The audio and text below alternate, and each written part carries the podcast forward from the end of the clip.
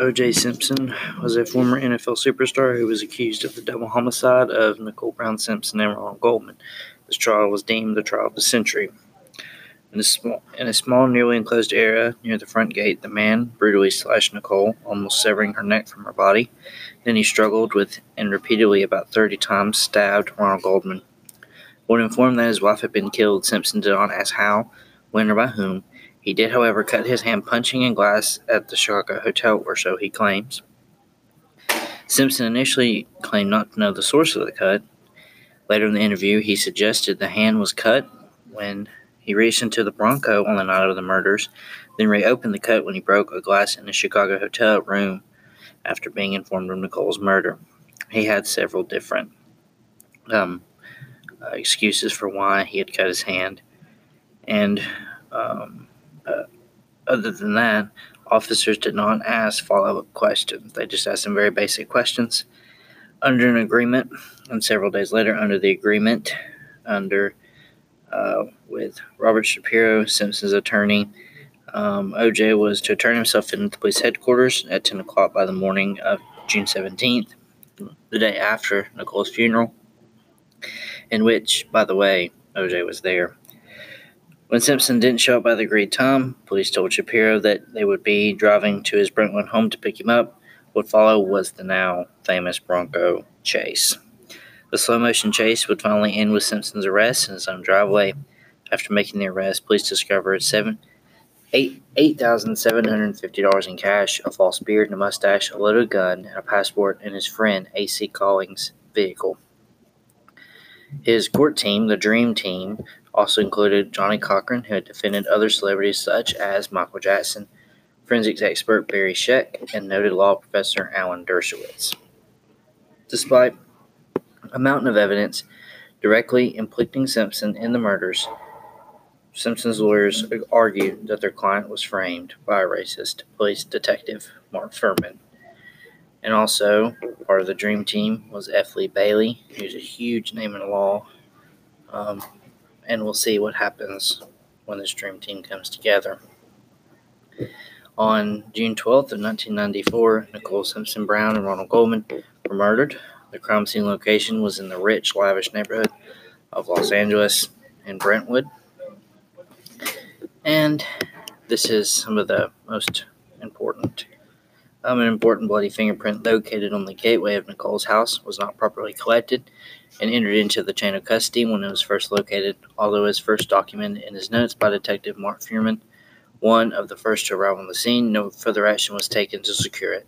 The detectives who took over from his shift apparently were never aware of the print, and eventually it was lost or destroyed without ever being collected. Other items of evidence were also never logged or entered into the chain of custody, which gave the impression that sloppy forensic collection had been carried out at the scene. Photos were taken of critical evidence without scales in them to aid in measurement taking. Items were photographed without being labeled or logged, making it difficult, if not impossible, to link the photos to any specific area of the scene. Separate pieces of evidence were bagged together instead of separately, causing cross contamination. Wet items were also packaged before allowing them to dry, causing critical changes in evidence.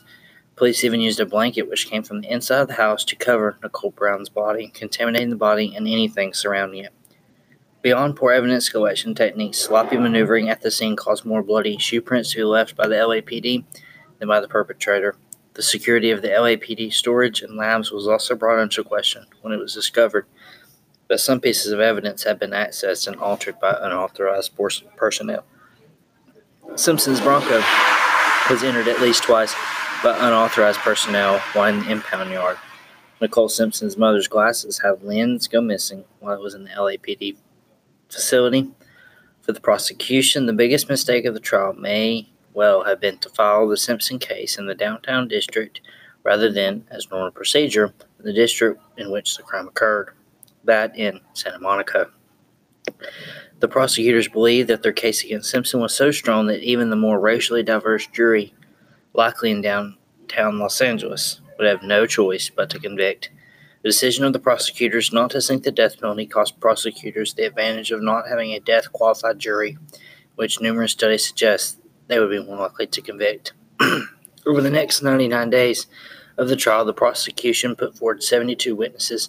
The first set of witnesses suggested that Simpson had the motive and opportunity to kill. The second set of witnesses suggested that Simpson had in fact used his opportunity to kill his ex wife, Ronald Goldman. The, po- the most compelling testimony, if one assumed the accuracy of the testing, concerned the two RFLP test.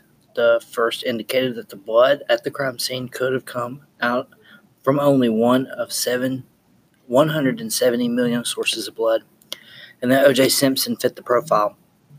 The second came from blood found in the two black socks at the foot of O.J.'s bedroom.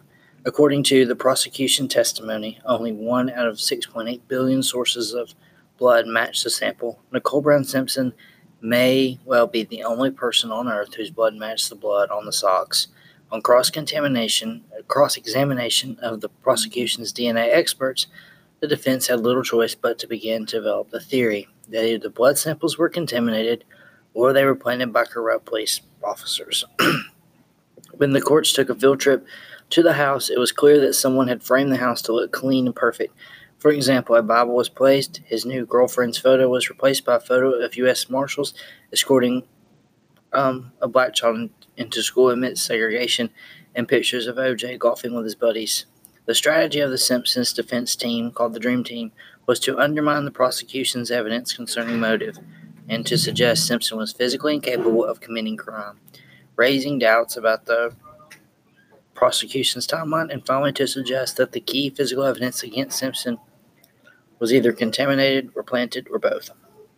The most talked about evidence was the black glove, and as Judge Ito somewhat reluctantly allowed the, the defense evidence. Ito's decision opened the door for the defense to offer its rather fantastic theory that Fuhrman took a glove from the Bundy crime scene, rubbed it in Nicole's blood, and then took it to Rockingham to drop it outside Kaelin's bedroom, as to frame Simpson. when Judge Ito's clerk read the verdict not guilty, 90% of every person watching the television was watching this event go down in history. Additionally, some jurors have since admitted that the verdict was retribution for the acquittal of white police officers in the beating of Rodney King in 1992. OJ was a free man, nevertheless. And um, this case, it shows the world how important following correct police procedures are to the benefit of the case. It also shows the power of lawyers and the sway of the jury. This case also shows the mistakes of the police officers in using witnesses and faulty questioning it also shows that feelings of segregation and inequality still exist as the African American community still feel persecuted. And I guess we never will know who murdered these people, although it's very clear who murdered these people.